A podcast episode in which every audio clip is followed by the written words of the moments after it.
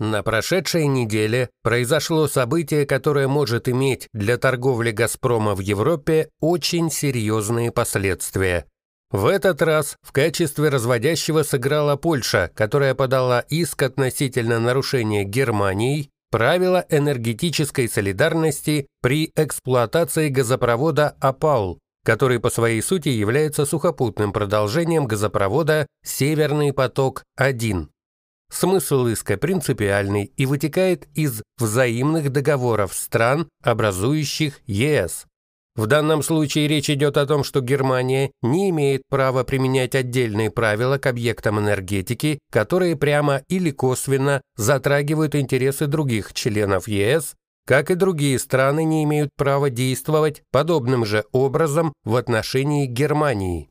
На прошлой неделе суд второй инстанции отклонил уже апелляцию Германии и оставил в силе решение суда первой инстанции не в пользу Германии и «Газпрома».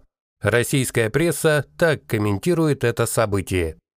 «Газпром» получил новый удар на европейском рынке газа, оставивший российскую компанию без трети мощностей ключевого трубопровода, идущего в ЕС. Европейский суд юстиции отклонил апелляцию Германии и поддержал позицию Польши с требованием ограничить на 50% мощность газопровода «Опал», соединяющего Северный поток-1 с газотранспортной системой Центральной и Западной Европы. Уже сама драматическая тональность, с которой новость преподносится чисто финансовым СМИ, говорит о том, что поляки, что называется, накрыли цель.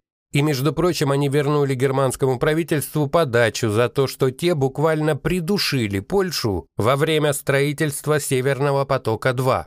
Но это только бонус. А основная ценность этого решения сводится к тому, что суд возвращает энергетическую сферу ЕС к тем нормативно-правовым актам, которые последовательно принимались Евросоюзом, с тем, чтобы демонополизировать эту очень неоднозначную деятельность. Они больше известны как энергопакеты под номерами 1 и 3. Там даже приводится цитата из судебного решения. На основании принципа энергетической солидарности суд считает обоснованным постановление Европейского суда юстиции от сентября 2019 года по иску Польши, согласно которому было принято решение ограничить пропускную способность АПАЛ на 50%. И в общем понятно, что это решение в первую очередь затрагивает «Газпром», он является монополистом по определению, потому что добывает, транспортирует и продает газ. А в третьем энергопакете четко указывается, что совмещение хотя бы двух из этих пунктов в руках одной компании является квалифицирующим признаком ее монополизма, а «Газпром» совмещает все три пункта и даже не думает о том, чтобы изменить ситуацию.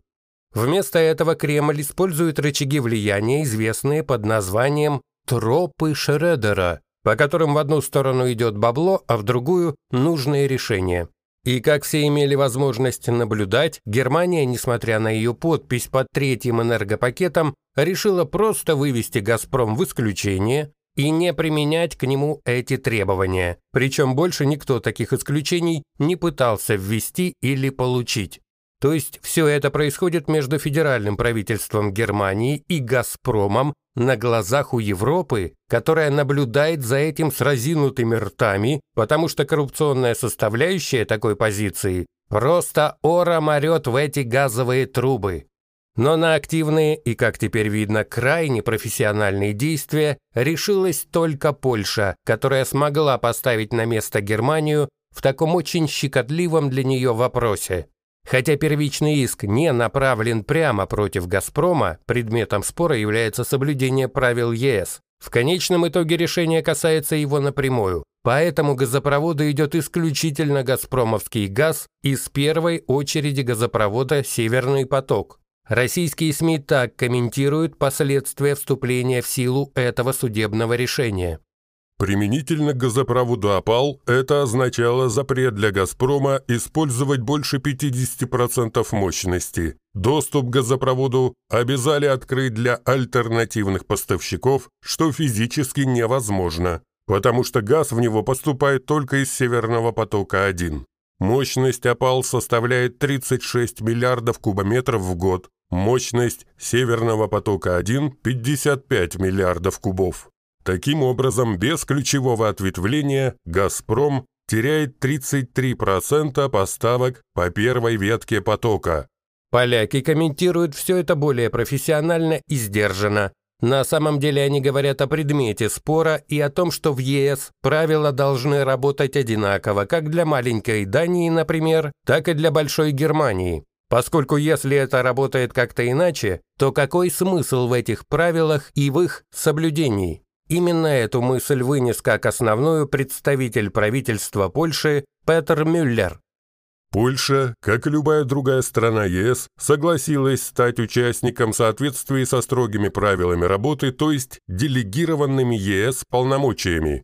Вопрос энергетической солидарности закреплен в договорах ЕС, поэтому именно Суд Европейского Союза выносит решение по этому поводу, и по поводу справедливости и уместности этого решения нет никаких сомнений.